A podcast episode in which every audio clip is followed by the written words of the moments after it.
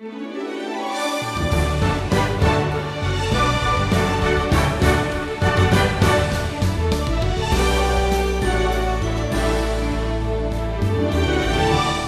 trials that you face in life provide you with a unique opportunity.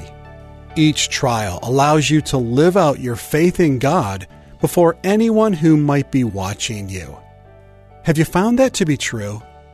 In Daniel 3, there were three young men living in Babylon, and they offer you a lesson in courage and trust in the midst of severe trial. Welcome to the Wisdom Journey Stephen Davey's lesson is called Fiery Trials in the Furnace of Life. Many Christians uh, today, unfortunately, believe that if you live the right kind of life, it's going to create this spiritual force field around you that's going to keep bad things from ever entering your life.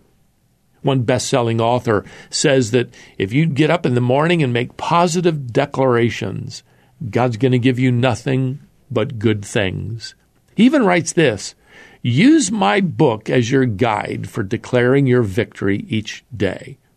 Declare health, declare favor, declare abundance, declare it, he says, and it will be yours. There's an ancient Hebrew word that comes to mind when I read that and is pronounced baloney. this teaching is nothing but false teaching. We call it today prosperity theology. Personally, I like to call it lottery theology. In other words, you know, go go get the right ticket, uh, make sure you got the right number, and God will make your life and every area of your life easier. Well, the Bible actually teaches something far different than that. Jesus Christ never defined a good life in terms of your doctor's report or how much furniture you have or how many cars you own. You ever thought about the fact that a godly life doesn't even save you from trials? Now, according to the Bible, a godly life prepares you for trials. The Apostle Peter wrote, Beloved, don't be surprised at the fiery trial when it comes upon you to test you as though something strange were happening to you. 1 Peter 4.12. See, Peter's description of a fiery trial in the furnace of life, well, I can't help but wonder if he had something in mind. An event that occurred centuries earlier, back in the Old Testament, recorded for us here now in Daniel chapter 3. Now, you might remember that Daniel interpreted the dream of King Nebuchadnezzar back in chapter 2.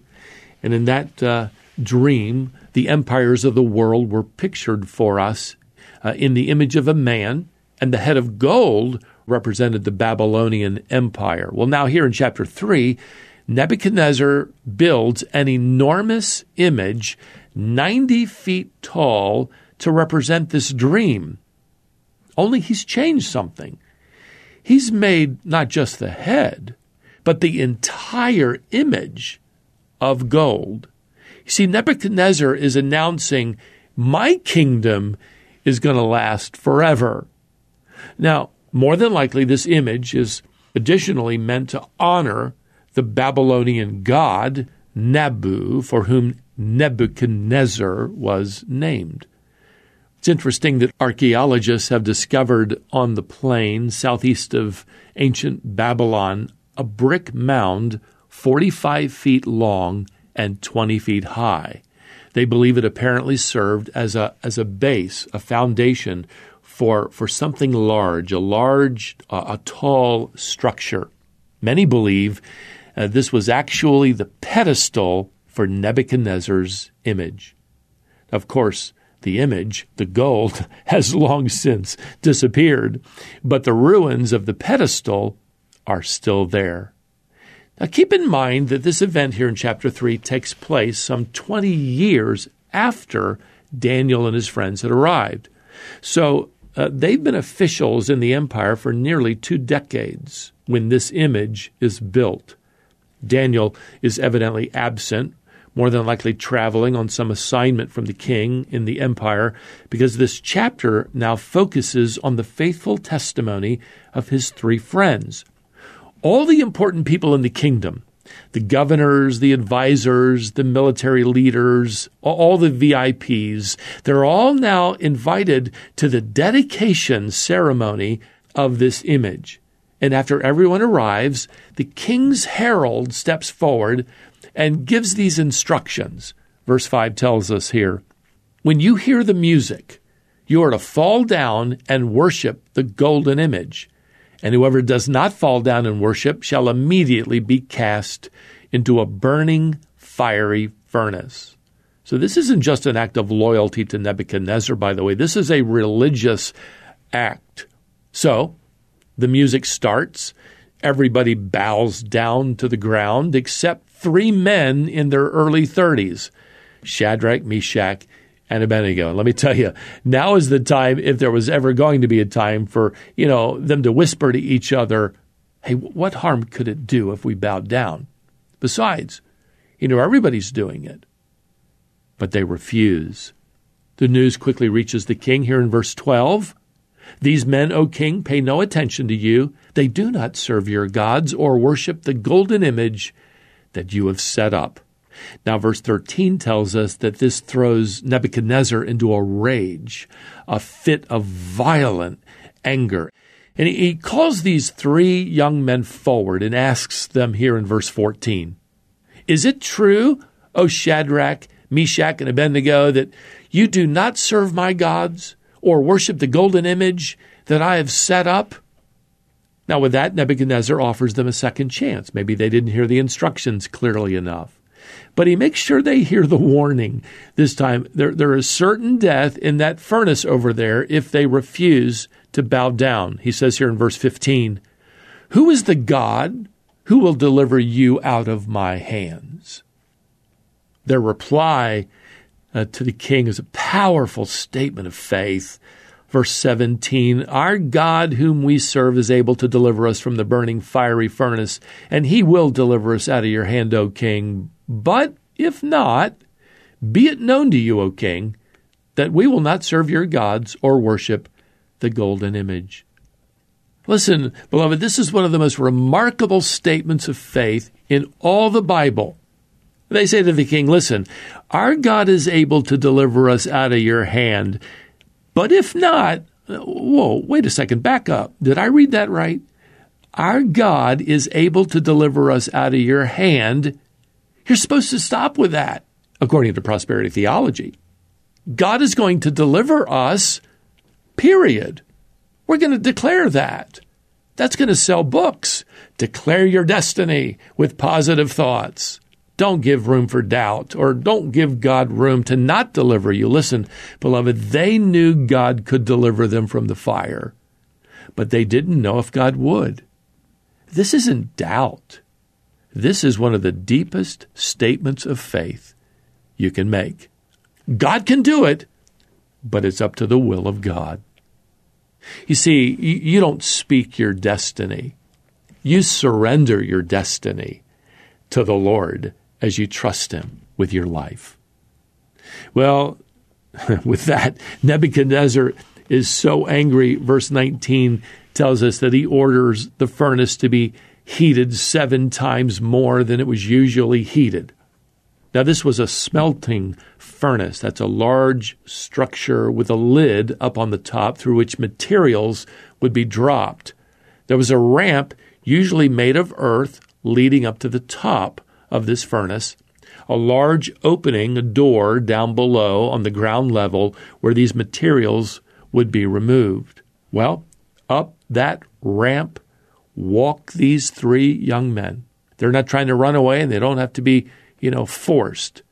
They walk up that ramp and now they're thrown into the furnace like logs on a fire.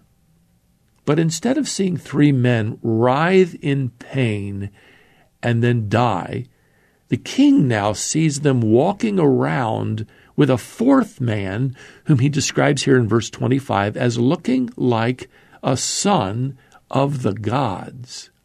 Now this is a this is a Christophany, what theologians call a pre-incarnate appearance of Christ in a physical form.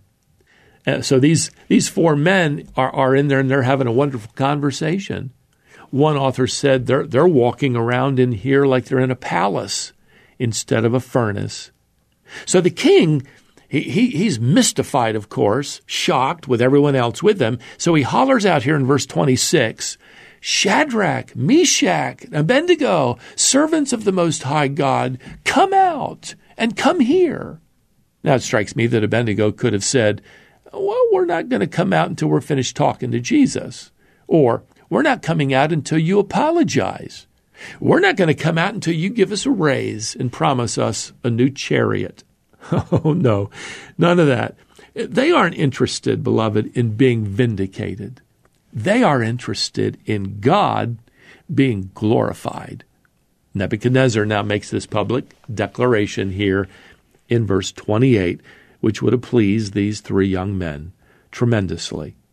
Blessed be the God of Shadrach, Meshach, and Abednego, who has sent his angel and delivered his servants who trusted in him and set aside the king's command and yielded up their bodies rather than serve and worship any God except their own God.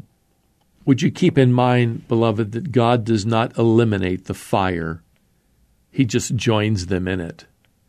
And frankly, He does the same thing for you and me today. He doesn't eliminate the trials you experience in the furnace of life. In fact, sometimes He allows that furnace to be heated seven times hotter than normal. God doesn't remove us from all trouble, but we can trust His presence in the midst of trouble. And listen, He assures us that in the middle of that fiery furnace, whatever it might be, well, we happen to be in the middle of the will of God. Well, until our next wisdom journey, beloved, may the grace of the Lord Jesus Christ and the love of God and the fellowship of the Holy Spirit be with you all. Amen.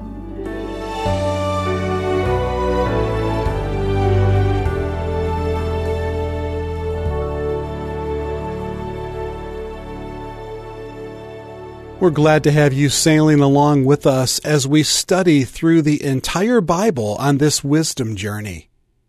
Stephen Davey called today's lesson Fiery Trials in the Furnace of Life. When Stephen records each of these lessons, we capture that on video. If you'd enjoy watching the video version of the Wisdom Journey, you'll find that on the Wisdom International YouTube channel. Subscribe today, then join us next time as we continue the Wisdom Journey.